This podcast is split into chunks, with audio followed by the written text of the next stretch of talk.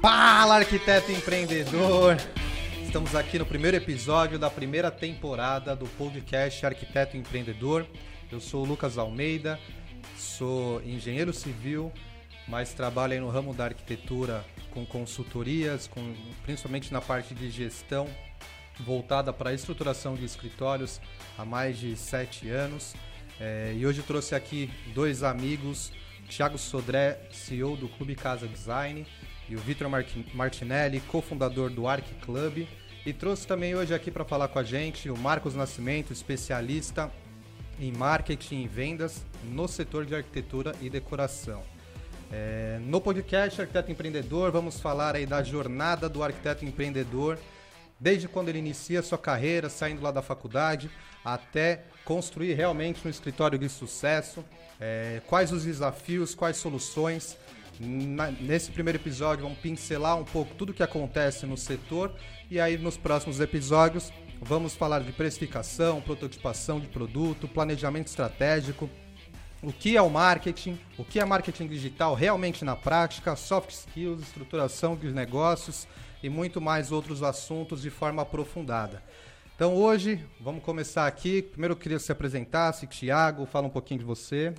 Fala pessoal, prazer estar aqui, mas eu queria muito escutar de novo esse início, esse, esse bordão aí que você falou, como é que é? Fala, arquiteto empreendedor! Cara, só isso daí já valeu o podcast, né? então, é, o podcast Arquiteto Empreendedor, ele nasce com uma missão muito grande, né? De falar sobre a jornada, sobre os principais pontos, os principais desafios. E é um prazer fazer parte junto com vocês, que são grandes amigos e também é, estão junto na trincheira aí com a gente da arquitetura. Então, eu sou o Thiago Sodré, vou estar junto com vocês no Arquiteto Empreendedor. É, sou o CEO do Clube Casa Design, participo de diversos outros projetos, mas todos com foco no ecossistema da arquitetura e do coração. Então, Lucas, obrigado, tá conosco e fazer parte e, e, esse convite, né, muito legal de fazer parte da bancada desse projeto. E eu tenho certeza que as pessoas elas vão gostar muito de saber um pouquinho mais dos detalhes é, de tudo que a gente faz aí nas consultorias, nas mentorias e nas aulas. É isso aí. Fala um pouquinho também, Vitor. É, se apresenta. Eu sou Vitor Martinelli, sou cofundador do Arc Club. Estou junto com o Thiago e com o Lucas em algumas missões dentro do setor da arquitetura e decoração. Estou inserido há mais de 10 anos é, na área da construção civil, no Arc Decor Sou um apaixonado é, em querer e fazer mudar esse setor como um todo. É, cheguei a dar consultoria presencialmente aí para mais de 100 escritórios de arquitetura, é, cursos para mais de 3 mil escritórios e é uma das missões pessoais profissionalizar e melhorar o setor. Show de bola. E aí, Marcos, conta um pouquinho quem é você, o que você faz, sua especialidade aí. Bom, primeiro uma honra fazer parte aqui desse projeto com vocês. É, o primeiro podcast vocês me convidaram aí, é, o Clube Casa para mim são irmãos, né? Vocês são sempre parceiros. É, Vitor, Lucas, Thiago, que colabora sempre com a gente. É, eu trabalho com marketing para o setor de arquitetura e interiores de modo gera, geral, né? É, já trabalhei aí com, com bastante gente, literalmente é, mais de mil escritórios de arquitetura já passaram pelos meus treinamentos. É, de forma gratuita foi muito mais que isso. E também muitos lojistas do Brasil todo já foram impactados com os conteúdos. Eu tenho certeza que esse podcast aqui de empreendedorismo vai também é, impactar muita gente. Então acho que essa é a principal, é, acho que o, o, ponto mais importante que eu acho para poder a gente começar o arquiteto empreendedor aqui. Maravilha. O Arquiteto Empreendedor, no fim, ele é um podcast focado no desenvolvimento de ideias, ferramentas e quais os caminhos a serem seguidos para os profissionais do ramo de arquitetura, decoração e design de interiores. Aqui a gente vai falar de toda a jornada. Então eu quero já colocar logo lenha na fogueira. Vou começar com o Marcos aqui. Qual você acha que é o maior desafio de ser um arquiteto empreendedor? Boa pergunta. Primeiro que eu acho é o seguinte, né? Eu acho que a gente tem uma Muita gente fala que a gente tem uma que eh, o empreendedorismo a gente não aprende, né? Que é uma veia empreendedora. eu meio que não concordo com isso. Eu acho que o empreendedorismo tem como ser aprendido, de modo geral. Infelizmente, a gente não tem isso de forma é, didática inicial, no, inicio, no início da carreira, na faculdade, o que for, e a gente vai transformando isso ao longo do tempo. Os profissionais, de modo geral, é, ainda hoje não, não buscam, é, uma boa parte não busca é, os negócios de maneira. Não, tem, não enxerga o próprio escritório de forma como um negócio. Acabam fazendo o trabalho como uma arte e, e às vezes falta uma gestão, falta esse encontro da gestão com o empreendedorismo. Então, assim, para ser empreendedor, eu acho que as pessoas têm que enxergar o seu escritório como um negócio, de modo geral. É uma né? empresa mesmo, né? Uma empresa e eu acho que está faltando isso de modo geral, de forma mais clara. É, mas eu acho que, é, acho não, tenho certeza, né? A gente estava falando até semana passada com alguns profissionais, eles, eles, não têm, eles não são arquitetos, eles são empresários da arquitetura, né? Exatamente. E quando eles se colocam nessa posição, a gente percebe que eles conseguem ter é, possibilidades muito maiores. a gente fala de arquiteto, arquiteto empreendedor, que aí eu vou fazer uma pergunta, né? O porquê chamar arquiteto empreendedor, mas aqui envolve muito design de interiores também, tem toda a cadeia, né, do, do ecossistema que a gente fala. Mas eu acho que o grande lance é esse. Muitos se veem como arquiteto, designers, é, produtivos, criativos, mas eles não se dão um passo para trás. Porque eu acho que o grande lance do empreendedorismo é você tentar se enxergar é, dando um, dois passos para trás e você conseguir ver possibilidades ali que ninguém mais conseguiria ver. E tirar, às vezes, de, de coisas talvez impossíveis, se transformar em impossível. Então, acho que o, o, os cases de sucesso que a gente vai trazer vários aqui, acho que são pessoas que elas são arquitetas ou designers, sim, mas elas se veem como empresários do setor, que tem como atividade principal a arquitetura. E aí aí já nasce. Eu sei que você está fazendo as perguntas, mas estamos é, é, no primeiro Não, podcast. Estamos junto. Estamos é, no primeiro podcast e eu acho que é legal vocês falarem um pouquinho, principalmente o Lucas e o Vitor, a jornada do arquiteto empreendedor. Como nasceu esse label, essa marca e, e esse projeto dentro dos nossos. É, eu queria trazer uma reflexão sobre é, o empreendedorismo e aí, dando sequência, como surgiu o projeto é, inconscientemente a gente já percebe nos profissionais colocando os nomes dos próprios escritórios como o nome pessoal deles. Então, isso já personifica a empresa deles no, no, na pessoa, na persona. Então, isso já mostra que ele não desvincula a marca pessoal da marca da empresa. Isso é feito inconscientemente. Então, eles trabalham no escritório da, da Silvia, blá blá blá, que seja da Marina, tal, tal, tal, que seja. Mas eles já nascem estagiando nesse escritório para quando for abrir um outro, personificar na, na pessoa física dele, né? no nome pessoal dele. E é maluco que empreender é você se desvincular da sua marca pessoal, da sua marca pessoal, tendo ela dentro do negócio. Então, é, levando sim é, é, o propósito pessoal para a marca, porém se desvinculando dela. É, falando um pouco sobre o, o projeto o Arquiteto Empreendedor, ele surgiu de uma necessidade da gente falar um pouco de gestão e empreendedorismo para o nosso setor. Então, é, lá atrás, tinha nós, nós estamos à frente, eu e o Lucas, numa jornada do, do Let Project, surgiu lá atrás. A gente fez um. desenvolveu e, e ainda é, é, existe esse programa, que é um sistema de gestão para escritório de arquitetura e decoração, designers, entre, entre outros grupos dentro da construção civil. E a gente percebeu que dentro desse, desse material é, que a gente disponibilizava, desse sistema de gestão, o, o setor ele não estava preparado culturalmente para visualizar a gestão como algo determinante na carreira deles. E o projeto ele surgiu de a gente entender que a gente precisava, primeiro, é, profissionalizar o setor de um, de um, todo, distribuindo conteúdo, distribuindo é, informação para as pessoas tomarem consciência de gestão.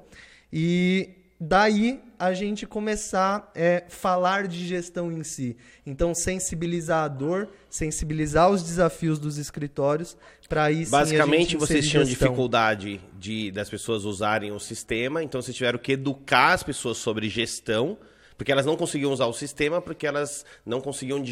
Assim, o sistema era fácil de usar mas as pessoas não entendiam de gestão financeira ali, propriamente de administrativa. Então, vocês educavam as pessoas sobre gestão, para aí sim, depois elas verem, ah, como eu faço isso? E aí elas poderiam usar o sistema.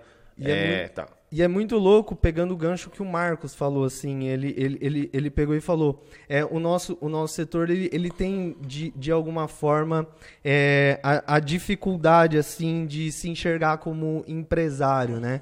E eu trago que eles, eles se enxergam, sim, artistas, e, e trazendo nessa linha de raciocínio, é, trazer o conteúdo, trazer a gestão, surgiram alguns é, é, arquitetos empreendedores no Brasil inteiro. Então, hoje em dia, você vê no mercado muitas, muitos, muitas pessoas falando de gestão no momento.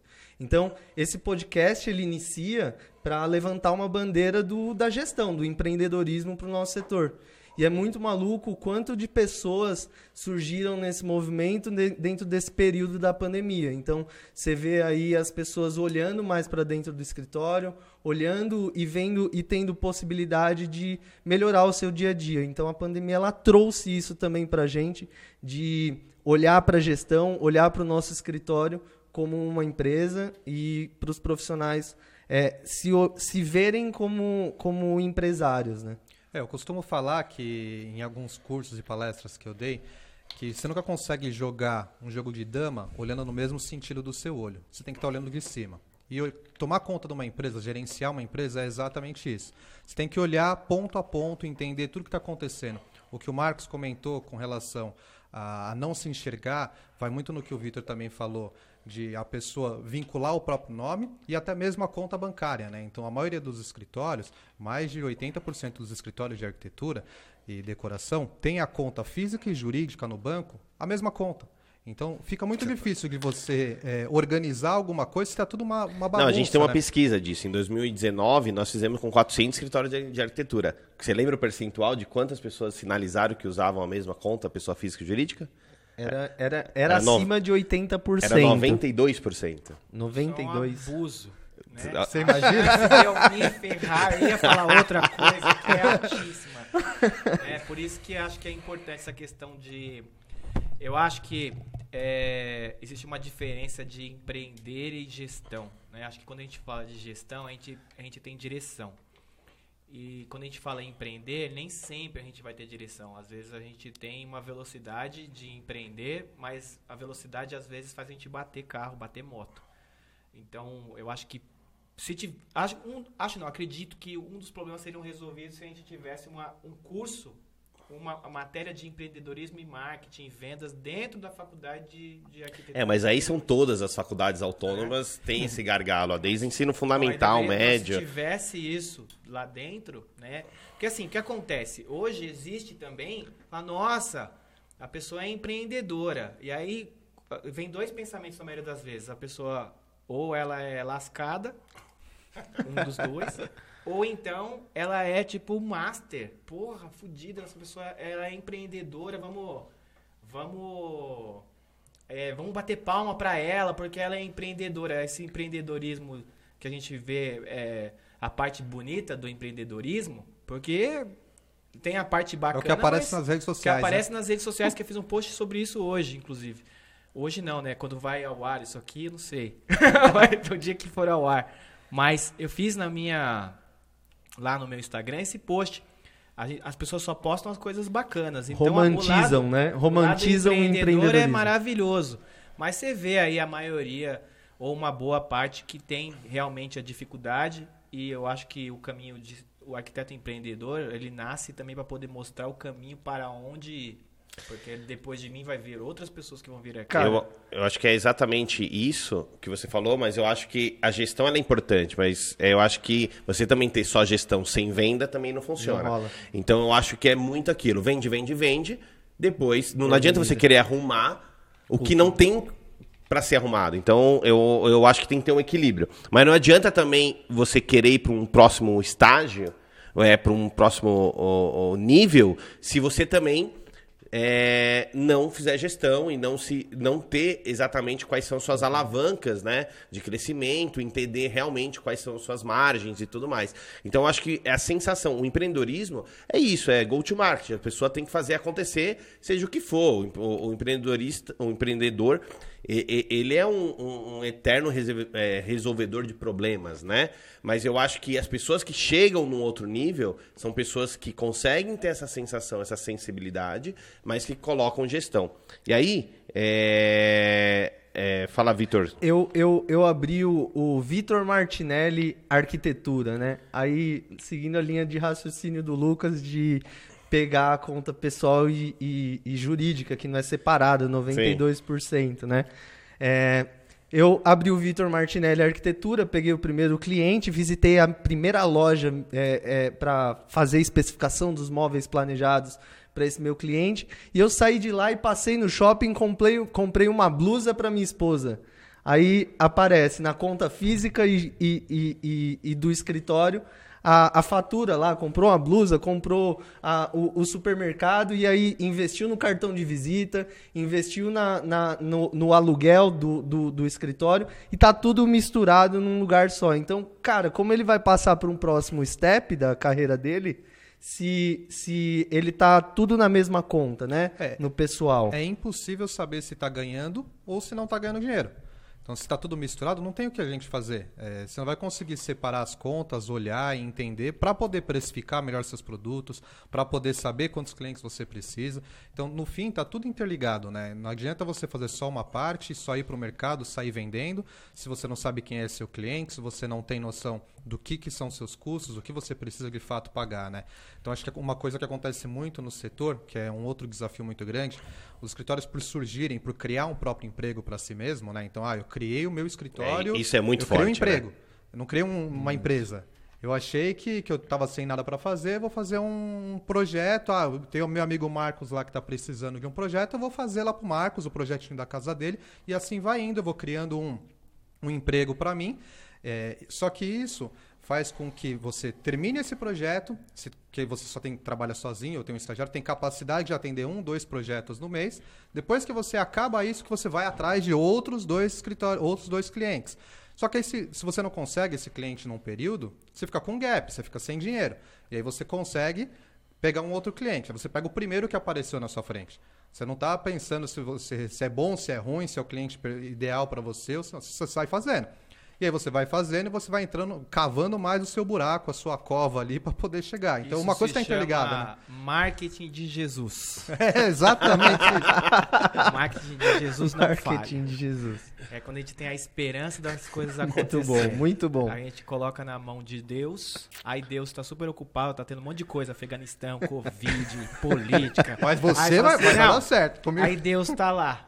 Aí de repente o arquiteto fala assim: Jesus Cristo, por favor, me arrume um cliente. Aí Deus vai parar a guerra, tudo, tudo, que ele está fazendo para poder resolver todos os problemas do mundo, para poder arrumar um cliente para você. É claro que não, para de ser doido. Não é assim que as coisas funcionam. Ó, e, e, já falando disso, eu acho que a gente separou umas perguntas para o Marcos, falando principalmente na parte de como captar cliente, né, Marcos? Como, como reter cliente. E aí a gente vai deixar ela um pouquinho para o final. Sabe o que eu queria fazer aqui como primeiro episódio, até saindo um pouco do roteiro? Quais são os principais problemas que hoje existe dentro do, arquiteto, do, do escritório de arquitetura e design? E a gente tentar é, é, levantar quais são os, os 10 maiores frases e problemas que a gente escuta. O que, que vocês acham? Oh, acho eu bem topo, legal. Vamos... Eu topo. Um de cada é, vez, calma, eu, eu um de cada vez. É isso. Então, vamos, vamos tentar fazer uma lista de quais são os problemas e eu acho que quem está escutando vai se identificar. E, pessoal, se você está escutando e tiver mais ou outro, marca a gente aí e escreve quais são outros problemas para a gente discutir nos próximos podcasts. Então, vamos lá, começa aí. Pode quem, começar, Vitor. Um tá... por vez, um por vez. Eu acho que o primeiro desafio é, é já Vamos, são quatro pessoas que tem no nosso setor, né?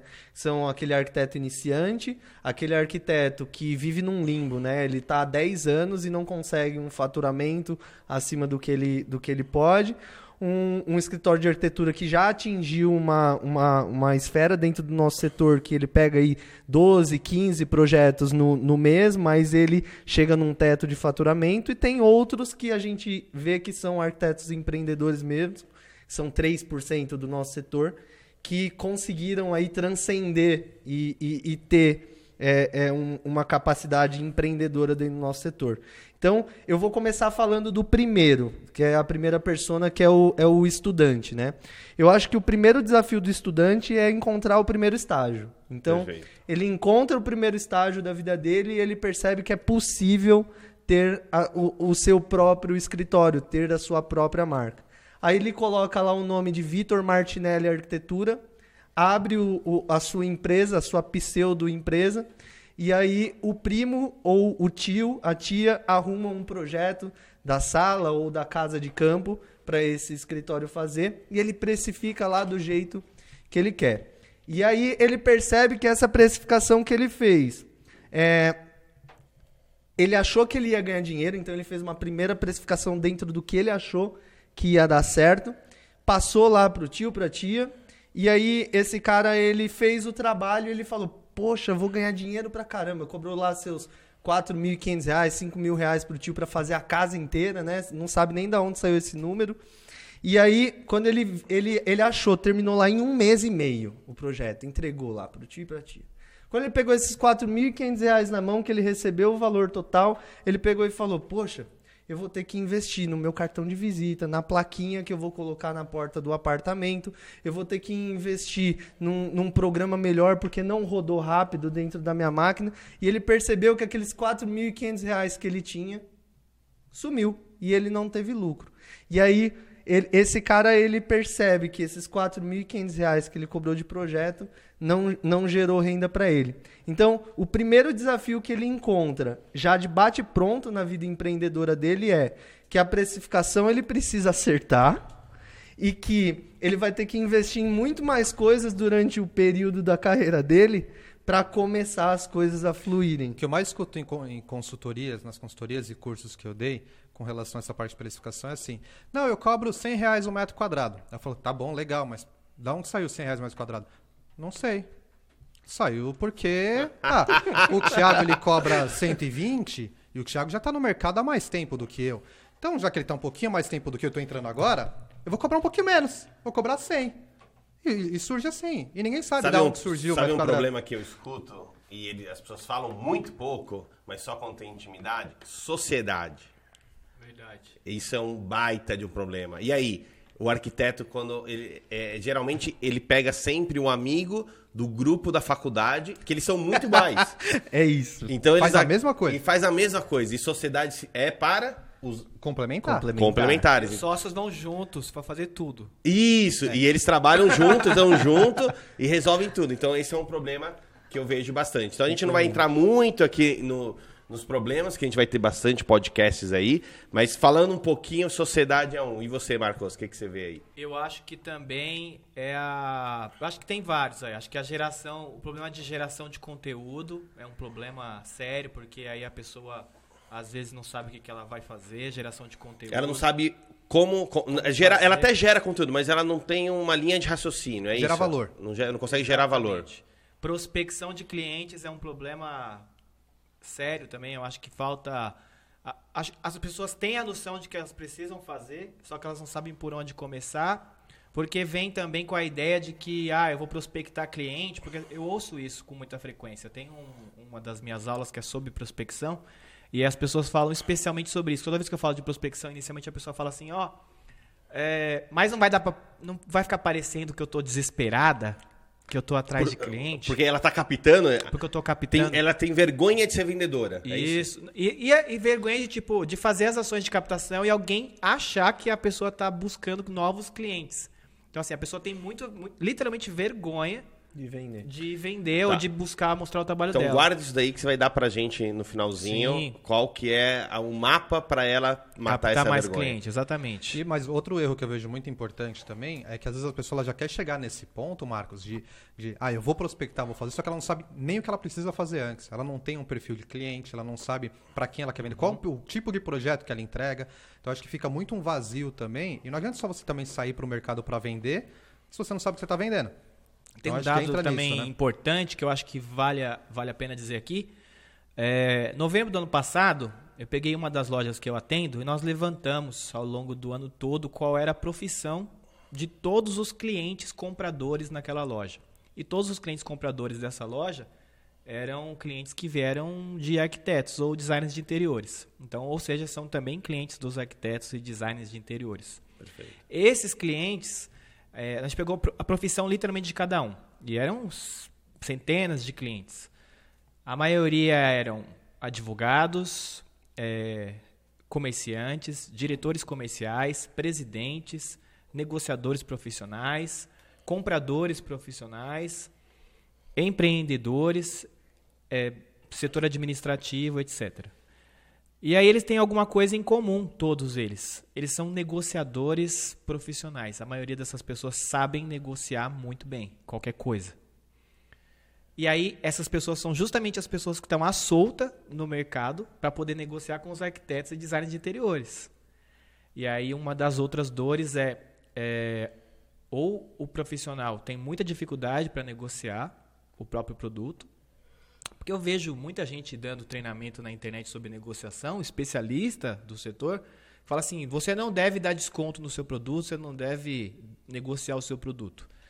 Eu acho que faz parte do negócio, você tem que avaliar o perfil do cliente e sim negociar o seu produto se necessário, que você não pode fazer engessar, porque a negociação é justamente você ser flexível. Então eu acho que a, a dificuldade comercial é um outro ponto que, que também devia estar nessa lista. Não, eu acho que eu vou deixar essa pro, pro Vitor até dar um spoiler da prototipação. Eu... Na, na, sua visão, Vitor, é, como que deve ser essa, é, essa, Como o profissional tem que ser flexível? Sei que nós vamos ter um podcast que vai falar só, só sobre, sobre isso, isso, mas dá um spoiler, porque eu acho muito legal e vai de encontro o que o, o, o, Marcos falou. Soma muito o que o Marcos falou, porque a gente vê a dificuldade do, do profissional ele entender o primeiro passo, que é a precificação, entender os, os preços. quanto que custa. Os valores, o quanto que custa. E o segundo passo é, é entender o produto que vende. Então, vocês, vocês arquitetos, vocês podem ter vários níveis de produto. Você pode ter um produto de entrada gratuito, você pode ter um produto de consultoria, você pode ter um produto é, que é um projeto mediano, que, que, que a gente chama, mas é, é com, com alguns níveis é, complementares da parte técnica do projeto, e um projeto completo. É, eu, eu dei consultoria para um escritório específico que ele tinha é, o, o, o objetivo de atacar um nicho específico do mercado, que eram escolas, né? É, essa arquiteta, ela, ela, é, ela já sabia, basicamente, o quanto de faturamento ela tinha que, que alcançar mês. Então, assim, é, todos os profissionais, eu percebi nessa consultoria, eles sabem o quanto eles precisam faturar para ter o salário que eles querem. Então, eles sabem o objetivo, mas eles não sabem como atingir o objetivo. E a prototipação de produto é isso. Ela é você, ao invés de você só atingir o objetivo, ela é um meio. Então, quantos projetos eu preciso vender de um projeto P, M ou G para alcançar meu objetivo é, é, de 50 mil reais de projeto mês? E o PMG só para deixar é, que nós vamos entrar no detalhe disso no, no, em outro podcast, mas não é que são projetos menores ou maiores. Na verdade, são grupos diferentes de projetos. De entrega, na é verdade. De entrega. Então, é, muita gente às vezes não entende, mas um, dentro do escritório de arquitetura e design, eles têm tipo 20 tipos diferentes de produtos.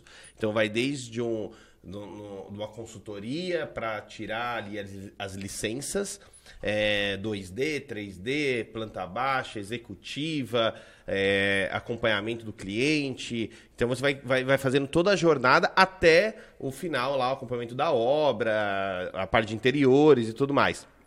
E o que vocês sugerem é montar grupos, pegar. É, Pacotes, né, de projetos. É, pegar parte desses produtos e clusterizando, criando grupos com os que fazem mais sentido. Então, se o cara tem 15, 20 verticais de entrega, ele monta grupos de 5, é isso? 5, 10 e 20. E aí ele cobra menos e mais, não, ele não cobra menos porque ele está dando desconto, porque é mais barato, ou porque ele vai entregar com menos qualidade. É porque são menos horas de trabalho aplicada ali, é isso. Já pode dar dica, já? Pode. Já pode? Pode. É, lá no início, quando a gente veio é, trazendo esse, é, essa metodologia de prototipação de produto, né? É, a gente tinha uma, um, um propósito meio que in, in, é, é, é, estruturar entregas para o profissional. E o PMG ele era uma estruturação de entrega onde a gente foi aplicando isso em determinados escritórios. E a gente veio percebendo que o PMG ele se aplica dentro de várias, vários setores. Então, não adianta você pensar em fazer uma precificação PMG é, única, tanto para construção quanto para designer de interiores. O PMG ele é para parte de construção. Então, quando você for construir você vai construir um PMG para é, projetos de construção. E aí, quando você for fazer para reforma de, de apartamento, você vai ter que ter um PMG para reforma de apartamento. Se você fazer um PMG para quarto de, de, de. Perfeito. E assim você vai fazendo vários tipos de entrega para diferentes tipos de solicitações. E você não baixa a qualidade, na verdade você só diminui a hora a trabalhada. quantidade de entrega de produto. Show de bola. Então você já deu um spoiler grande no, no próximo podcast. É. Boa. E aí, fala aí. Não, não, e o que eu queria. Até um outro ponto é, para a gente trazer também, que eu queria escutar um pouco do Marcos. Muitas das perguntas que, me que sempre me perguntam nos escritórios é, é o seguinte: como eu faço para crescer e para ganhar dinheiro com a arquitetura? Eu tenho uma resposta, mas eu queria primeiro escutar Bom, acho você. que vem de encontro a outra dor, né? Que eu ia emendar no que o Vitor comentou agora, que é a produtividade, né? Gente- se vocês encontrarem literalmente qualquer pessoa na rua, a pessoa desempregada, qualquer pessoa estiver desocupada, ela fala que não tem tempo. É verdade. não tá planejado? né? Sério, qualquer pessoa que você encontrar, sabe aquela pessoa que você encontrou na rua, fala, nossa, quanto tempo, vamos marcar qualquer dia. A pessoa fala, não, tô super ocupada. A pessoa não tem nem o que fazer, mas ela tá ocupada. tá? Qualquer pessoa que você conversar, qualquer pessoa, você fala assim, você tem o que fazer? Tô ocupadíssimo. Qualquer pessoa que você perguntar, arquiteto, designer de interiores, está sempre ocupado. Eles nunca têm agenda. Estão sempre ocupados. Isso é um problema sério de produtividade. Quando a gente tem esse problema, a gente primeiro precisa se organizar, se planejar, para poder ter um dia mais tranquilo, porque senão você vai chegar sempre esbaforido no final do dia, a sensação de estar sempre atrasado é uma sensação horrível. E aí você não consegue crescer. E eu acho que o principal ponto do empreendedorismo, de modo geral, não só dentro da arquitetura, é a pessoa ser duplicável. O que é ser duplicável? Alguém pode fazer exatamente o que eu faço. Então, a primeira a pergunta que você tem que fazer dentro da sua empresa: se eu faltar hoje, a minha empresa vai continuar funcionando amanhã? Se a resposta for não, você não é duplicável. Você está sendo escravo do seu produto, da sua empresa. Você criou um emprego para você mesmo. Você criou um emprego para você mesmo. Cara, eu adoro essa frase. E eu acho que. e só um adendo. pega- ah, segura aí, Marcos. É, Quando a gente foi pro Vale do Silício, em 2019, que nós- com mais de 50 arquitetos, e aí nós fomos visitar um dos maiores escritórios de arquitetura em São Francisco. é, é, e ele falou assim, cara, nos Estados Unidos, mais de 90% dos escritórios de arquitetura trabalham dentro de um escritório. do- dos arquitetos trabalham dentro de um escritório de arquitetura. Que são grandes corporações, os escritórios de arquitetura. E aí, tinha uma pessoa que estava com a gente, trouxe um dado do, do Sebrae, que no Brasil, mais 85 a 90% dos, dos arquitetos têm seu próprio escritório de arquitetura. Totalmente o contrário. É totalmente ao contrário, porque é, é- as pessoas montam o CNPJ para se dar o emprego, né? Então, é muito isso. Então a pessoa vira é, empregado de si próprio. Aí, infelizmente, ela não tem final de semana, ela não tem, porque assim, você vê aquele. ah, Estudante só, não quero desanimar vocês, mas já vou avisando. já vou avisar. Porque ele tá lá, tipo, ah, eu vou sair na capa da revista, vou estar na casa a cor e tudo mais. Não é bem assim. Não romantiza. Não, vai ser embaçado. Muito. Então o que você tem que fazer? Trabalhar pra caramba tal. Aí você vai ter. Achar que você vai ficar em casa tranquilo no sábado sem fazer projeto. Não, você vai estar fazendo projeto. E domingo atendendo ligação do seu cliente. Então é um negócio sério. Então a, a questão de como que eu posso ter então uma, uma produtividade melhor, uma ser empreendedor e crescer como empresa, porque essa que é, que é o grande negócio, eu tenho que ser primeiro duplicável. E o outro detalhe é, a- as pessoas têm muita sensação quando eu falo você tem que ser duplicável, aí alguém que está ouvindo isso aqui deve estar falando assim, ah, mas é, é, o meu negócio não funciona sem mim porque as ideias são minhas, são eu que faço. É outra coisa que você tem que fazer é descentralizar o poder, especialmente o poder criativo, inclusive. Então, é, mostra para as pessoas como faz.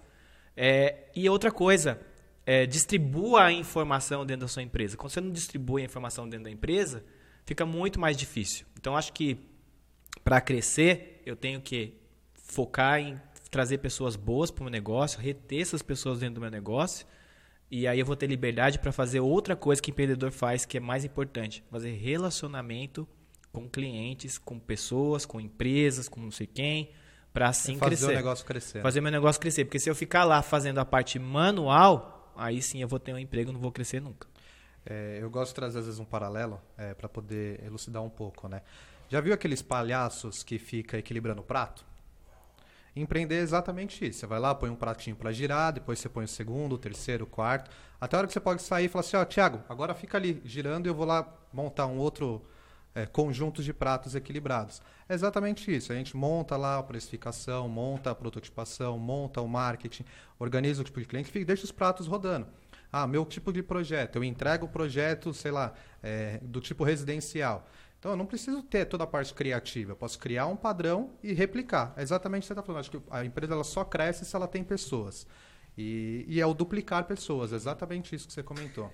A dificuldade que eu vem do desafio do, do, do arquiteto nesse, nesse tema específico, produtividade, é ela estruturar o processo dela mesma.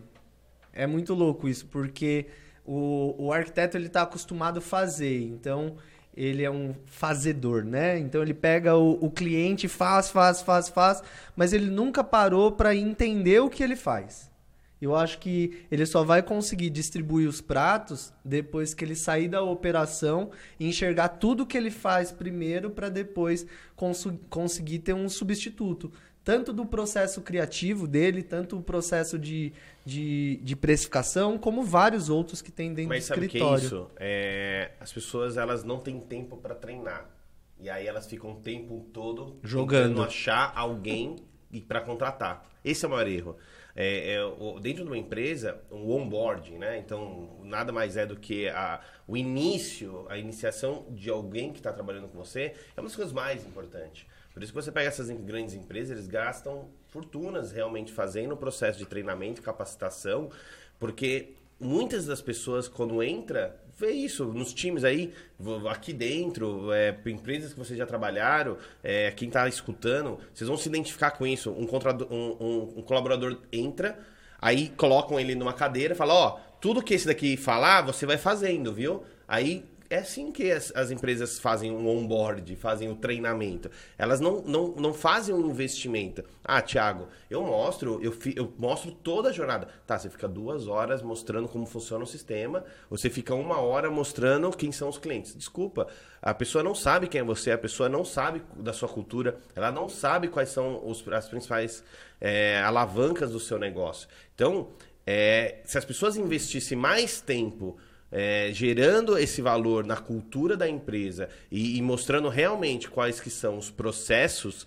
eu tenho certeza que muitas das pessoas conseguiriam ser duplicáveis, porque ser empreendedor hoje é, é, é você ser um grande gestor de pessoas, né? E quando as pessoas, por exemplo, eu sou CEO do Clube Casa, a gente passou um pouco agora de 50 pessoas colaboradores.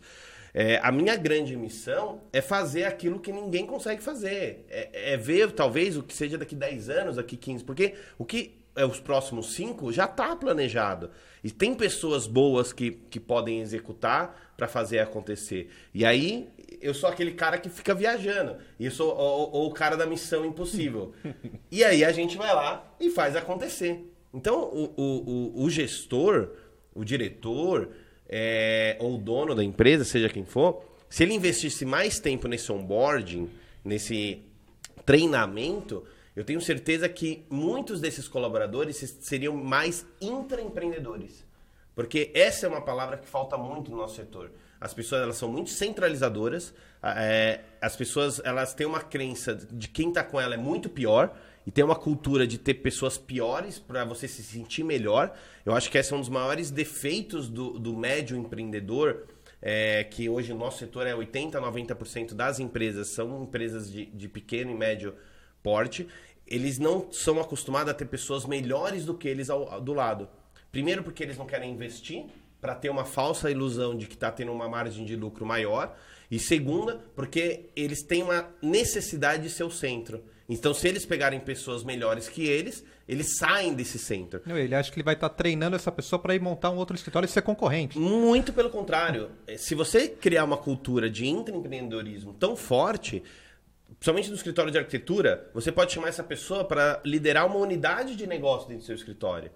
Ou o, os empreendedores, o, o, quem é lojista, quem, quem tem é, empresa, você pode desenvolver novos negócios com essa própria pessoa. Então, eu acho que esse é o grande lance. É, as pessoas precisam ter uma, um investimento maior de tempo e financeiro no onboarding, na criação de cultura das pessoas que estão com ela. E aí vai uma pergunta aqui que eu queria destinar um pouco para o Marcos, principalmente porque ele lida com muitos escritórios, sobre sociedade Puts. em escritórios de arquitetura. Vamos lá. Primeira pergunta é, para você ir pensando sobre se é bom ou não ter sócio.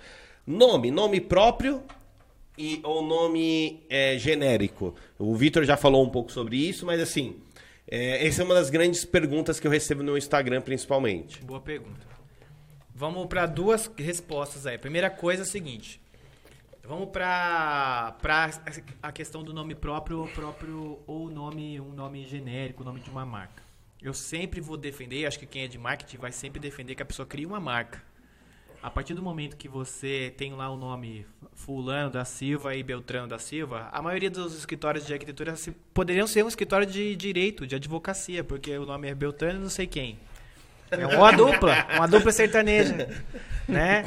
É, é diferente quando você tem uma marca que você cria um nome e você pode inclusive depois vender esse nome, vender para outra pessoa, passar o ponto do seu escritório, passar tudo que você quer passar e você passa a sua empresa. Então, no meu ponto de vista, é fundamental. Eu acho que, que, eu acho que a gente não pode minimizar quem tem o um nome, porque Lógico é uma história. Não, tem mais mas eu acho que se fosse nascer hoje é uma outra história. Então, Com certeza. Eu acho que, assim, tem uma coisa de legado muito forte. Você tem grandes nomes na nossa arquitetura, que são nomes consolidados, pessoas com 50, 100 funcionários, colaboradores, e soube lidar muito bem com essa institucionalização do nome. Eu, eu tenho um, um, não vou citar aqui, mas assim, eu tenho um escritório de arquitetura que já tinha 22 anos, sócios, é, com o nome deles, e a gente criou uma nova marca para... Porque um dos filhos dos sócios ia se tornar arquiteto e que depois ia tocar o negócio. E assumir. Então a gente, a gente mudou a marca e hoje é, a, eles falam que estão super felizes em ter trocado o nome deles.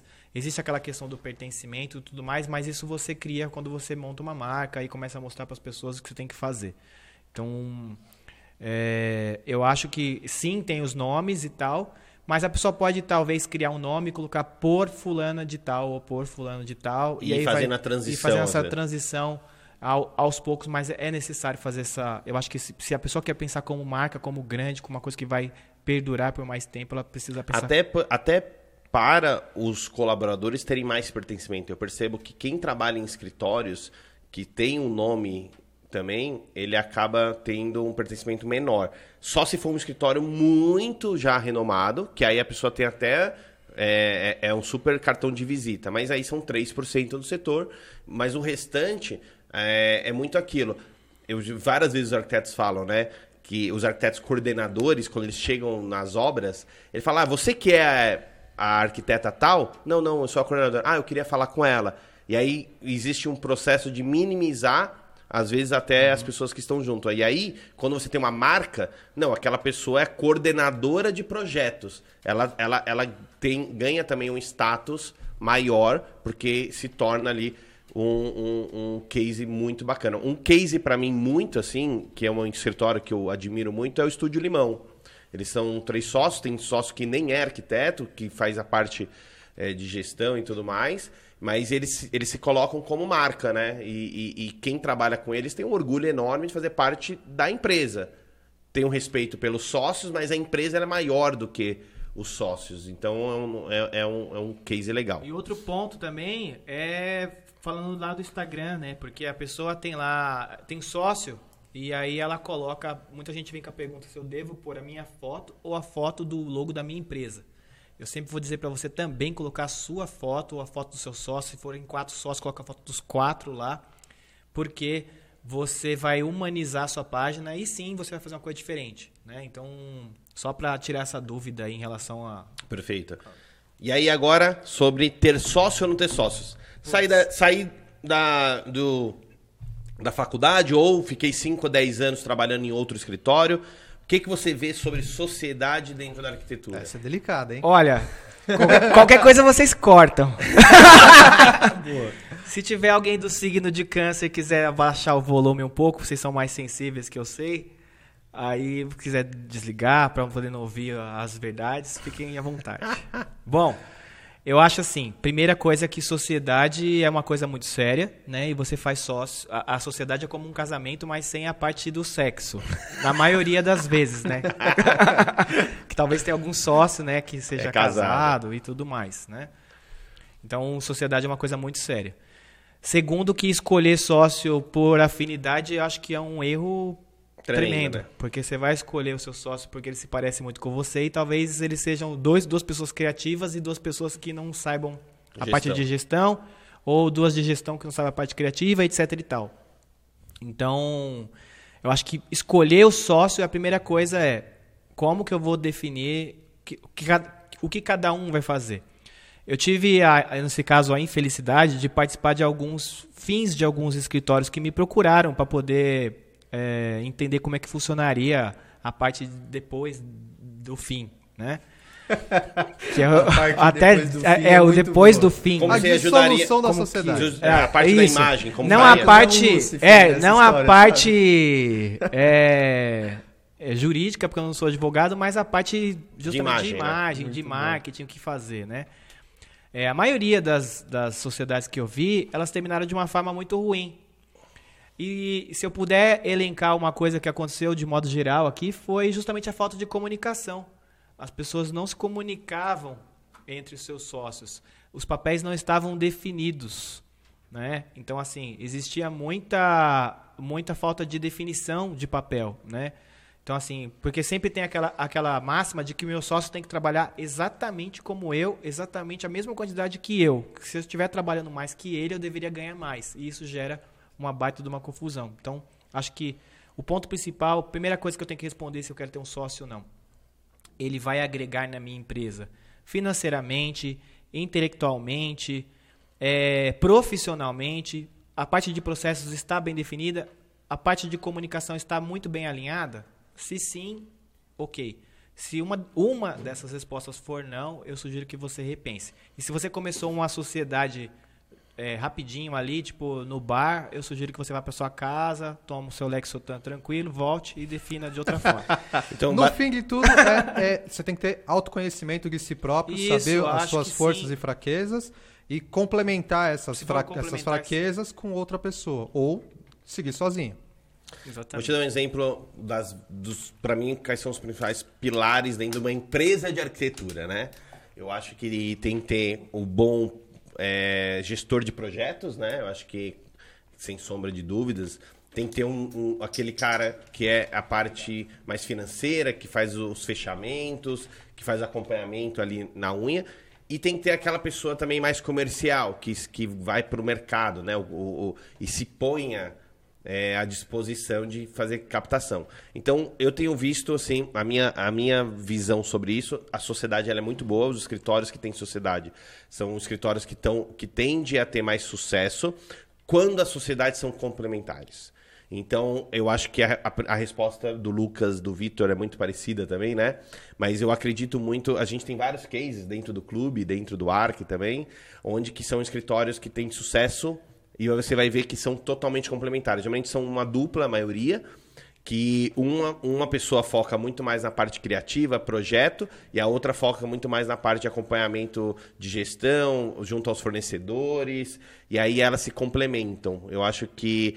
E aí a, a resposta é essa, pessoal. É, é, não faça sociedade com as- amigos. Faça amigos na sociedade e faça amigos nos negócios. Eu Que acho bonito nós, isso, né? Nós Que quatro bonito, que somos exemplo disso, né? Nós quatro temos projetos que se complementam, se cruzam, e nós quatro nos conhecemos, nos conhecemos fazendo negócio Sim. Pelas empresas. Pelas empresas. pelas empresas e hoje eu tenho um carinho por vocês muito maior do que eu tenho por pessoas que eu conheço desde quando escola e tudo mais. Então eu acho que a gente às vezes participa de alguns nichos da sociedade que nos obrigam a fazer amizade por conta de escola, faculdade, e você tem uma falsa sensação porque são pessoas muito iguais ali.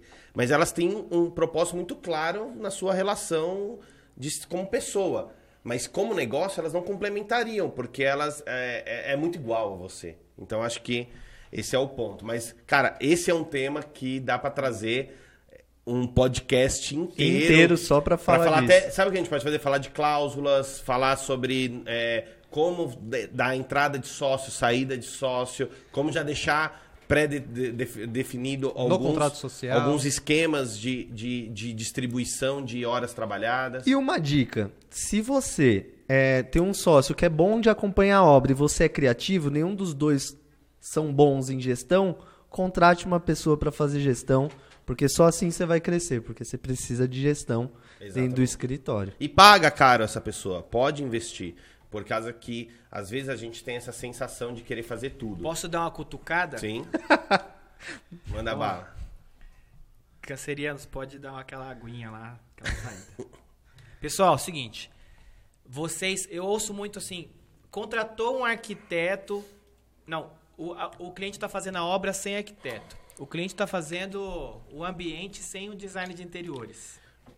E aí quando é você, você faz seu escritório sem marketing, porque você acha que você sabe fazer, só que você não é profissional de marketing, você acha que você faz a gestão, só que você não é profissional de gestão. É então, isso. é muito incoerência quando a gente pensa que a gente quer saber tudo, né? A gente quando, quando a gente é empreendedor, quando a gente pensa como empresa, a gente tem que pegar as melhores pessoas que a gente encontrar, às vezes contratar, contratar como freela que for, mas não meter a nossa a nossa mão onde a gente não alcança, onde a gente não tem expertise. Então, acho que quando a gente fala, ah, aquele cliente está fazendo a obra sem arquiteto, talvez você esteja também fazendo a sua obra sem arquiteto, só que você não percebeu. Exatamente isso. Bem, essa foi no peito, hein, Marcos? Profundo, profundo. Desculpe, Tem outro ponto com relação a isso, que é, no dicionário, se você pegar lá o que está escrito projeto, a definição é planejamento. Então, o arquiteto ele vende planejamento, ele não vende projeto. Projeto é a ferramenta, é o papel que vai estar entregue ali. Exatamente. Mas no fim é planejar a obra. Então, se você está planejando para outras pessoas e vendendo isso, você tem que também ter um planejamento seu, você tem que poder ter o passo a passo do que você vai fazer no seu escritório, entender o que você tem para fazer, é, ter um autoconhecimento da sua capacidade de atendimento para poder também alocar as pessoas necessárias para o crescimento. Né? Acabando com os sonhos dos estudantes novamente, né? É, mais de 70% do, dos estudantes têm o próprio escritório de arquitetura. Então, é, a única coisa que você não vai ser quando você tiver seu escritório, é arquiteto. É isso que você tem que ter na cabeça. Ele vai ser um empresário de arquitetura. É Exatamente, Perfeito. porque ele pode fazer projeto, ele pode, mas é muito mais interessante fazer o que o Marcos falou, que é fazer relacionamento, ir atrás de cliente, é, é, é, e, e fazer as coisas acontecerem. É ser o palhacinho também que o Lucas falou, porque ele tem que estar tá, é, é, com vários pratos, com vários pratos girando é, ao mesmo tempo. É aquela história do cara que faz é, faculdade de gastronomia, a única coisa que esse cara que quer abrir o restaurante vai ser é o cozinheiro do próprio é, é restaurante, né? Ele, a última coisa que esse cara vai ser é o cozinheiro é do restaurante. Ele tem que ser o cara que vai fazer a gestão. A gestão do negócio. E aí vamos finalizando e agora vai vir o mapa aí, o segredo de como captar novos clientes e a gente falar um pouquinho para o Marcos aqui contar um pouquinho para o pessoal né, Lucas e Vitor, sobre. Vamos lá, primeira, qual, qual é a principal dica que você daria para um escritório que está querendo crescer? Você falou já sobre duplicação, mas falar um pouquinho agora de marketing, que é a sua especialização. Faz aí uma jornada do que você acha que é ideal, Marcos. Eu acho que, primeira coisa, não só. Acho que isso, isso do que a gente falou agora, eu acho que é precificação, a pessoa tem que entender quanto que ela vai. Por quanto que ela vai vender o produto dela. Ela tem que entender que ela é uma empresária de arquitetura, que a empresa dela é um, uma empresa que vende projeto. Ela tem que ter essa, essa noção. Acho que planejamento, como o Thiago falou, falou de 10 anos, daqui a 10 anos está tudo planejado. Então, assim, eu acho que é, planejar minimamente os 12 próximos meses, é, entender para onde que o escritório quer ir, porque assim, aquela máxima de que é, se você não sabe para onde você vai, qualquer lugar serve, ela é perfeita, porque se você realmente não tem noção de quanto que você vai faturar, por isso que muita gente acaba quebrando, né? É, infelizmente, durante a pandemia, a gente viu uma série de pessoas passando por muita dificuldade e a gente deu, entre aspas, a sorte de trabalhar num setor que, que não paralisou completamente, que, que inclusive se reaqueceu. Então, mas se tivesse paralisado muito, a gente teria quebrado totalmente, porque foi devastador. Então, acho que planejamento, é, entender quanto que que entender de alguns, alguns pesos aí, planejamento, pessoas, precificação, pegar a proposta comercial e dar uma olhada, que eu vou dar uma palhinha sobre esse assunto, que eu acho que é importante. É, esses pontos todos são importantes antes de eu certo. pegar a minha empresa e fazer rodar. Fiz tudo isso, ou estou começando, e agora é, quero melhorar minha autoridade para captar clientes, quero ter melhor negociação. Qual que é agora o próximo passo? Toda vez que eu sou procurado, né, e eu faço a pergunta para o escritório, que tipo de, o que, que você precisa? A resposta é sempre eu quero clientes. Você pergunta para qualquer pessoa, o que, que você mais precisa hoje? Essa é fácil de responder, tá na ponta da língua já, né? Todo mundo fala clientes. É o que todo mundo responde. Fala, mas que tipo de cliente? Aí a outra resposta, ricos. Que tem o dinheiro. Tem dinheiro, quero gente que tem Que dinheiro. paga em cash. E aí, tá ok. Aí a gente já tem as duas primeiras respostas. É cliente que tem dinheiro, maravilha. Só que tá faltando algumas respostas aí nessa. Alguns pontos mais importantes. É, fala que tipo de cliente você atende. Atualmente eu atendo de. Atendo todo mundo. Atendo de A a Z. O que aparecer. O que apareceu eu tô fechando. Eu tô fechando, né? Matador. Só que você é impossível uma marca comunicar para A a Z um, um produto. Então assim, é muito difícil, especialmente uma, uma empresa pequena comunicar de A a Z. Você pega pouquíssimas marcas no mundo que consegue comunicar de A a Z. Então, o primeiro ponto na hora de fazer uma autoridade, eu vou pensar no meu posicionamento. E onde que eu tô posicionado hoje? Com a pandemia, a gente pôde perceber o seguinte: a quantas pessoas existem que você não vê há mais de um ano e meio, pessoalmente? Centenas de milhares de pessoas que você não vê há muito tempo. Essas pessoas estão vendo você onde hoje? Na internet. Então, o que você posta na internet, o que você, o que você é na internet é o que você é, literalmente. Então, é, se você posta coisas mais sofisticadas, você está conversando com o cliente mais sofisticado. Se o seu Instagram está desatualizado, uma arquiteta é, recentemente aí, ela fez, ela chegou em mim e falou: "O que, que você acha do meu Instagram?" Aí eu peguei o telefone, olhei. Aí o último post dela fazia quatro meses. Eu falei: "Posso ser sincera?" Ela falou: "Claro, eu tô aqui para isso." Falei: "Parece que você faleceu." Ela, como assim? Faleci? Falei, faleceu. Faz quatro meses. E depois uma foto preto e branco, a última morreu. morreu e ninguém postou mais nada depois, nem pra avisar. Ela falou, nossa, tô muito. sou- tô constrangido. Falei, você perguntou, pediu pra ser sincero, falei. Então, assim. Ela não era ter- canceriana, não, né? nem perguntei. Se você tá lá, por exemplo, com uma com essa questão, ah, eu tô perguntando, então como é que eu tô na internet? Eu tô fazendo pelo menos um post na internet do meu produto, tô mostrando o que, que eu vendo, tudo mais, não só no Instagram. Então no Instagram eu tô lá posicionado. Então a primeira coisa, eu vou olhar minha bio, a minha bio tá chamando a atenção, tá com uma foto bacana. A foto que tá na minha bio, eu tô de máscara, tira. De- pela internet a gente não pega Covid, então pode tirar a máscara do- da, da foto, Do perfil. do perfil. Outra coisa, o que está escrito na sua bio, você não vai lá colocar, por exemplo, você é de arquitetura e design e tem uma bio, mãe do Caio, faço mergulho. O que, que a gente tem a ver com isso?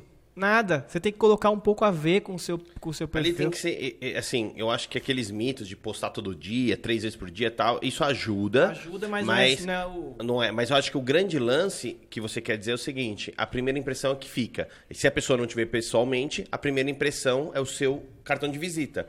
E hoje as pessoas elas tendem a entrar no, no Instagram das pessoas só para saber Como como as pessoas são.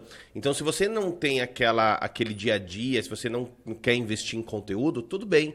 Mas minimamente deixa, deixe o seu, os seus perfis é, comunicando e gerenciando a expectativa de quem entra lá. É isso que você está falando. Exatamente. Tem outro detalhe importante em relação a, a não só o perfil.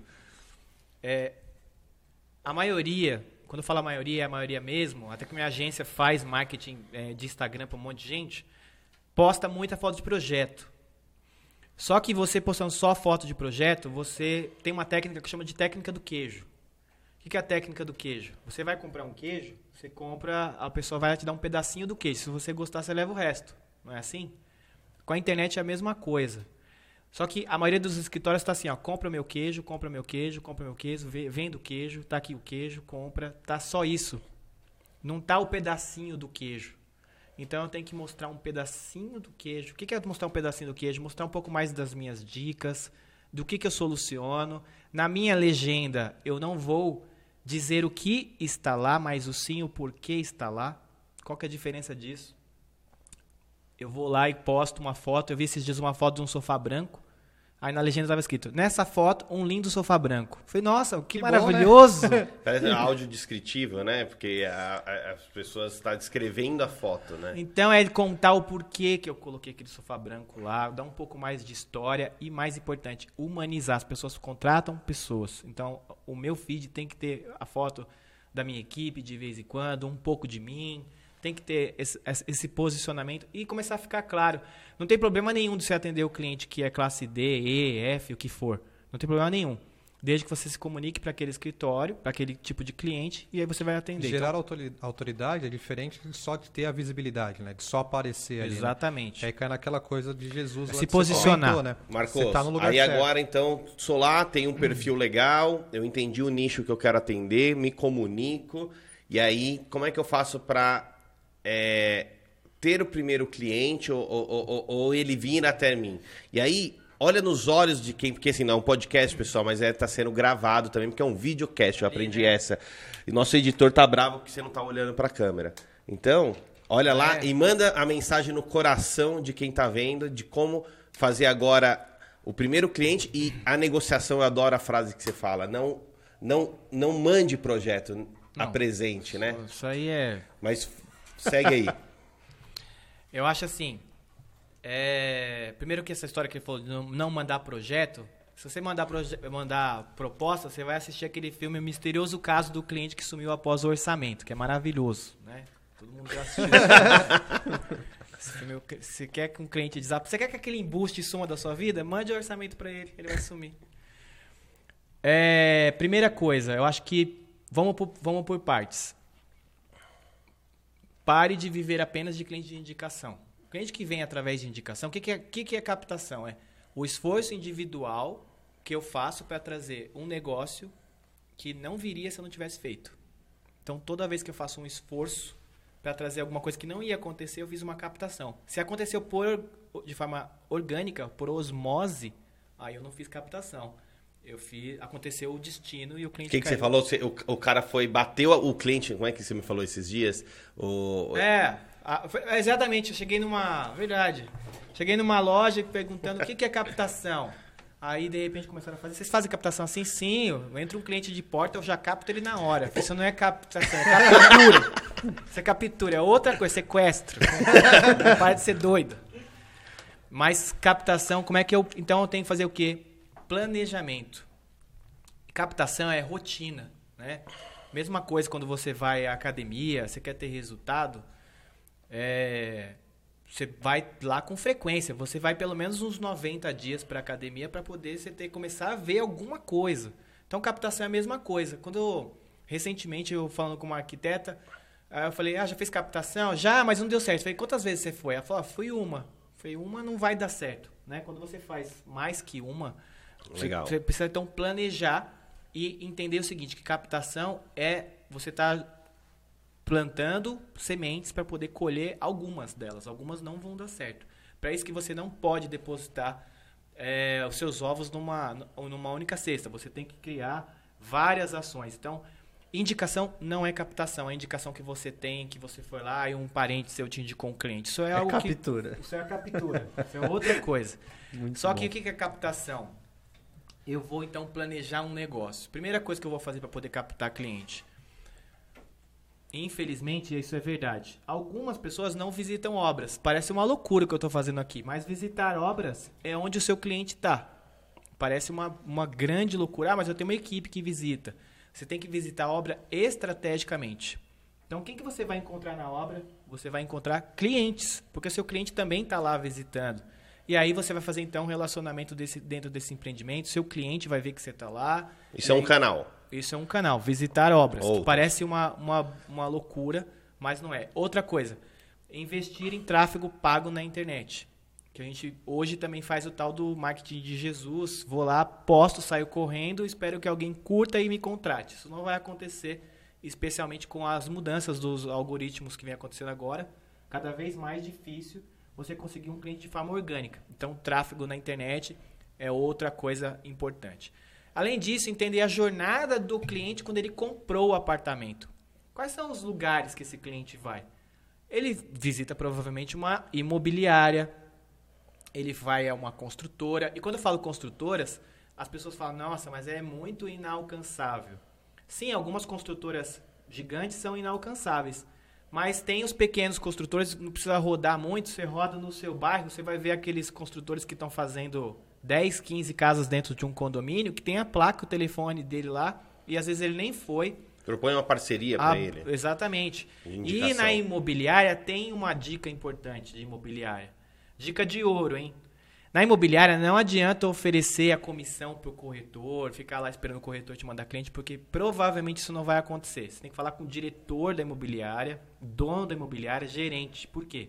Esse cara que detém as decisões lá dentro da imobiliária. Isso é um. O outro ponto é como que eu faço uma proposta para esses caras. Evite a questão de pagar só comissionamento.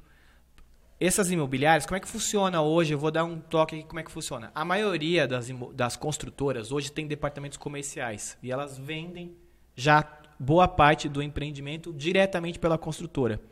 Uma parte desses, desses imóveis, os que sobram, entre aspas, vão para as imobiliárias que, que eles fazem relacionamento. Então, cada imobiliária tem meia dúzia, tem quatro, cinco apartamentos do mesmo empreendimento. Então, você fazer uma planta humanizada em parceria com a imobiliária vai ser Ajuda no diferencial, para ele conseguir vender, porque as pessoas não têm Exatamente. noção espacial. porque vender é isso, é ajudar os outros, né? Então, assim, se você. Se a pessoa comprou algo de você e ela não se sentiu ajudada, ela não vai comprar de novo. Ela não, vai, não, não faz sentido, né? E aí eu acho que as pessoas às vezes querem sempre uma mão única, né? E às vezes a gente, pra gerar novos negócios, você tem que dar, dar, dar, você tem que gerar muito valor, mas de forma altruísta, não ficar tentando Esperando trocar. que aconteça. Não ficar tentando trocar toda hora. Fazer mesmo de coração. E aí, cara, tenho certeza que as coisas vão acontecendo. E mais uma de. Que aí sim cabe a indicação, mas aí você fez uma captação de para poder funcionar para captação é, é. Toda vez que eu termino um curso, eu no final peço para as pessoas é, falar o seguinte: ó, ce- celulares na mão, agora vocês vão pegar o meu número de contato. Vocês estão em algum grupo de arquiteto? Sim, vocês vão mandar o meu telefone no grupo de arquiteto e falar super bem de mim lá agora.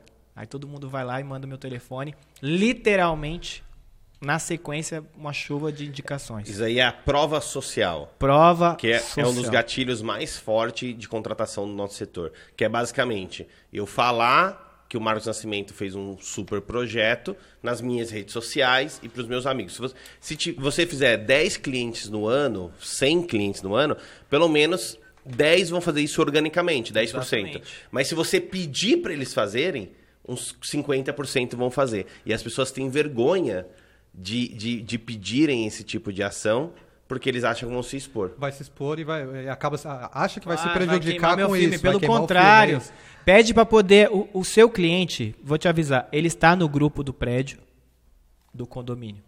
Ele está no grupo. Ele está no grupo. Ele, tá, ele entrou lá e mais pessoas podem, podem indicar. Então ele pode chegar lá e falar assim: Ó, tô com um arquiteto, um design maravilhoso, tá aqui o meu contato. E Provavelmente aí você pode criar algum bônus específico, ó. Pra é, ele. ó, e aí, pro seu cliente poder mandar no grupo, já vi vários clientes mandando assim: olha, pessoal, eu tô com uma arquiteta, ela fez o meu projeto, foi muito legal. E ela, ela fez o seguinte: quem fechar com ela do prédio vai ter um bônus, um cashback, vai ganhar um, um 3D a mais. Você cria um, um diferencial para esse cara impulsionar a, a, a divulgação. E você não precisa dar dinheiro pro cara, porque esses caras, quando você faz um bom projeto, eles tendem a ser promotores, né? E aí, é, até tem aquela, o funil, né? Que muita gente está acostumada. E aí a gente estava conversando recente sobre ampulheta, né? Na verdade, o, fu o funil, ele não Ele acaba quando você vende, né? Ele começa a segunda fase quando você, Quando vende. você vende. E aí esse cara faz o marketing de indicação. Então você faz uma ampulheta. Então você faz o funil lá de entra o lead, esquenta o lead, taranã, converteu, converteu. E aí, conforme é, essa pessoa ela indica alguém, você começa, ela mesmo abre, e aí é o custo de aquisição mais barato, que é o marketing indicação. É, na verdade, a jornada do cliente ela só termina quando ele compra de novo de você. E aí começa tudo de novo, né? Exatamente. Então você tem que entender do início ao fim da jornada, sempre fazendo um ciclo para poder voltar. Então acho que é, é Fechando nesse o ponto, né? de captação, você não pode ter o seu, o seu negócio, o seu escritório como se fosse aquele filme, como se fosse a primeira vez. Como foi? Sabe o filme como se fosse a primeira vez? A pessoa todo todo mês tem que ficar com clientes Oi, novos. eu sou o Vitor novo. Martinelli É. Arquitetura. Aí começa tudo de novo. Meu, é muito legal o muito. Marcos, só um adendo, Uma né? loucura. Ninguém quase sabe, mas ele dá. Já reparou que ele dá muita referência de, de filme? Muito. O que, que você trabalhava Eu antes? tive videolocadora. Ele teve videolocadora. Tinha que assistir todos, né? Então, Muito bom, O velho. cara teve cinco videolocadoras. Ele foi um daqueles que se ferrou junto com a Blockbuster, sabe? Sim. A rede dele também Foi. se lascou. Vamos terminando então, gente, chegando ao fim. Já falamos mais de hora aqui já nesse Quer- primeiro episódio, Só, né? ô, ô, Lucas, só antes de terminar, falar sobre negociação. Boa. Que aí tem a, tem a frase que eu acho que ficou no ar, que é não mande um orçamento, apresente ele. Explica pra gente essa frase polêmica. Boa. Primeiro que assim, um monte de gente fica triste quando eu falo isso também, né? Fala, ah, mas eu não tenho, o cliente quer receber minha proposta, quer que eu mando WhatsApp, porque assim, primeira coisa que o cliente fala assim, você consegue me mandar uma propostinha, né? E aí você vai lá, produz a sua proposta. Se a sua proposta for no Word ou no Excel, deleta ela imediatamente. Proposta e contrato não, é, não são as mesmas coisas. Tem muita gente que muita gente agora, semana passada, uma profissional, ah, eu fiz uma uma proposta que eu montei aqui, mas é já o contrato. E aí isso daí não funciona. Só primeiro que as pessoas não têm o hábito de ler, então você tem que montar uma proposta bonita, visualmente bonita, incrível, né? Mas o cliente te procurou, seja pelo Instagram, busca primeiro a informação para poder esse cara, para ver se pega o número do telefone dele. Pegou o telefone, vou lá e consigo agendo uma ligação para poder falar com ele. Ele precisa ouvir minha voz antes de eu mandar uma proposta. Eu não posso sair enviando minha proposta porque a chance de fechar diminui bruscamente. Aí o cliente vai falar assim, olha, ah, eu não quero, não quero é, não tenho tempo de te atender, coisa assim, só quero uma proposta mesmo. Em vez de você falar, não, não vou mandar, você vai chocar essa pessoa, a pessoa vai ficar triste com você. Você vai mandar um áudio de forma muito sofisticada e falar assim, olha, é, eu não, eu não, você não vai falar não pro cliente. O que acontece? Eu tenho aqui algumas informações muito importantes em relação à minha proposta, as etapas de trabalho, como que, eu, como que funciona aqui o meu escritório. Por esse motivo, eu gostaria muito de poder te, te, te atender e te apresentar uma proposta que seja realmente exclusiva, né? Eu trabalho de forma gourmetizada, então eu não posso simplesmente te mandar um preço. Eu preciso ouvir um pouco mais de você. Aí você já vai provavelmente quebrar o gelo da pessoa imediatamente. Você falar, não, não vou mandar, escrevendo. É diferente de você mandar um áudio de forma delicada e conversar com o cliente. Agendou a ligação, você vai apresentar a sua proposta. Primeiro que antes disso, faça um bom filtro. Não confunda filtro com briefing. Eu acho que vale a pena depois a gente marcar, inclusive, um podcast só para falar sobre esse assunto, porque é um assunto super longo. Mas sempre na hora de filtrar, entender com o cliente quais são as necessidades dele, qual é a região que ele mora. Muitas pessoas não perguntam qual é o nome do empreendimento. Isso é uma pergunta fundamental para poder fazer uma precificar do jeito correto, que a gente acabou não se estendendo com a questão de precificação, mas muita gente tem até medo de passar preço. Né? E assim, o negociador profissional não tem que ficar com medo de passar a proposta dele. Ele tem que passar a proposta. E, e agora, depois da pandemia, nós estamos já, graças a Deus, podendo se encontrar pessoalmente.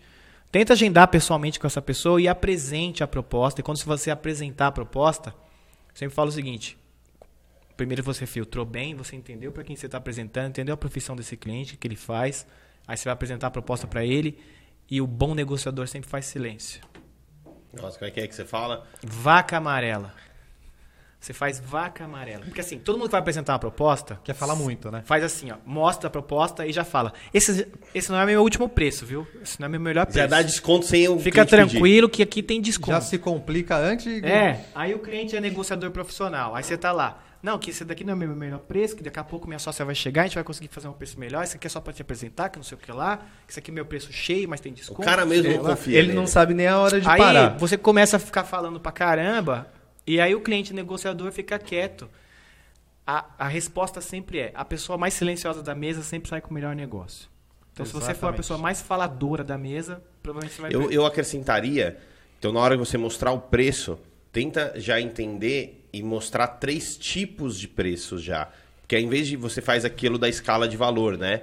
Você traz para o cara o P, o M e o G. ancoragem do Você preço. ancora ele. Então você vai mostrar, ó, isso aqui só é o estudo da planta baixa e do executivo. Custa 5 mil reais. Ó, isso aqui é o estudo da planta baixa, o executivo, e a gente vai fazer já os 2Ds e, e o 3D, que custa 10 mil. Ó, e aí, isso aqui é tudo isso, mais o acompanhamento que custa os seus 12 mil. Então, você traz um, um- um P lá embaixo, você põe um M muito próximo do G, e aí você põe um G que o cara fala assim, pô, eu tenho quase tudo que tem no M, com mais coisas, só por dois mil reais a mais. E aí, se o cara fala assim, ah, eu quero um desconto. Não, você não vai ter desconto. Você tira e põe E existe uma diferença também de você usar a psicologia dos preços quebrados. Que ao invés de você apresentar um projeto de 50 mil, você apresenta um projeto de 5 vezes de 9.999 reais. A, a nosso cérebro A percepção é vai outra. ser outra percepção. E aí fa- alguns vão falar- responder, ah, mas eu não vendo preço. Você não falou que eu estou vendendo valor? Sim, mas mesmo quando é uma BMW, um apartamento, a pessoa não faz, a, esse apartamento custa 2 milhões. Ela, ela te mostra outro tipo de conta. Então você tem que mostrar outro tipo de conta inicialmente para poder converter. Complementando o que o Thiago e vocês estão falando, é, quando você tem a percepção de três produtos para comprar, o ser humano ele tende a ir no do meio. Sim. Existe um estudo, acho que é de Isso. neo, neuro, dentro do neuromarketing, né? neuromarketing. isso. é, que o, o- a pessoa ela tende a ter o gatilho de comprar o do meio. Então, é, talvez uma dica e um gatilho bacana é mostrar os três e ancorar e falar, ó, o que eu indicaria você comprar é o maior, porque você vai ter isso, vai ser muito melhor para sua empresa, tal, tal, tal, mas eu acredito que esse daqui te atenda. E aí você vai no, no, no mediano, que é o do meio que sempre todo, todo o, o- os compradores tendem a escolher. E aí o que acontece, eles fazem. Se você faz um atendimento tão bacana, no meio do processo ele faz o upseller. Ele faz o O upseller é o cara comprou do meio, mas não tinha lá, por exemplo, acompanhamento. E aí ele vai começar a te perguntar do acompanhamento. E aí você fala, olha, eu, você quer, então mais por dois mil reais a gente faz três, quatro. Então são valores exemplos. É igual o McDonald's, né? Ele vai vender, depois ele oferece o sorvete, oferece a Ah, não quer mais uma casquinha? Isso. É o upseller. Vai, vai Então é isso. Então, Muito quer, legal. quer acrescentar com alguma coisa mais, Acho que Marcos? para finalizar essa parte da negociação, é, não deixa o cliente ir embora antes de, Não deixa o cliente ir embora antes de, de fechar no negócio. Porque assim, o cliente está lá quentinho na sua frente. Ele se dispôs até ir- ir até você. E a negociação também começa de baixo para cima, a gente esquece disso. Então, se ele falar que está fora, é, tá fora quanto? E então você abre a negociação. Não fica com medo. Tipo, aí ele dobrou o papelzinho, guardou no bolso e disse que ia falar com a esposa. E você fala, tá bom, então fala com ela e depois a gente define. Tenta já entender o que, que tá faltando, arrancar uma proposta dele, fazer um ping-pong para poder você É, fechar. ele já tá ali, né? Tá cara a cara. já você tá ali, porque a gente, frente, às vezes a muito gente perde fácil, muito né? negócio por time, a pessoa vai embora. Eu vejo Mas, isso com muita ô, Marcos, frequência. já fica o convite pra gente fazer nos- no- mais pra frente, pra você trazer aqueles 10 itens e a gente vai Sim. fazendo um desdobramento sobre todos, que aí fala de budget, de Sim, negociação, de filtro. filtro. É, meu amigo arquiteto empreendedor. Tem muita coisa aí que a gente precisa fazer, muita coisa que a gente precisa tirar do papel. É, queria agradecer a presença do Marcos aqui hoje, do Vitor, do Thiago. É, qualquer dúvida que você queira tirar, pode entrar no Instagram, entrar em contato com a gente, é arroba o, Lu, o Almeida Lucas, arroba Sodré Thiago, arroba v.martinelli Gomes ou arroba Marcos Nascimento NS. É, por favor, entre em contato, a gente vai estar tá auxiliando também nas dúvidas. É, esse é o primeiro episódio da primeira temporada. Nós vamos tratar da, quinzenalmente aí, é, sempre da. Nós vamos tratar quinzenalmente toda, toda a matéria, toda a jornada do cliente, né, desde o início até o fim, desde a parte de negociação. Então a gente vai falar de precificação, de prototipação de produto, planejamento estratégico, o que é marketing, soft skills, estruturação dos negócios, estruturação do escritório, sociedade, contratos, até a parte de negociação que a gente estendeu um pouco agora no final. Então, espero que tenham gostado desse primeiro episódio. Queria ver se alguém quer dar mais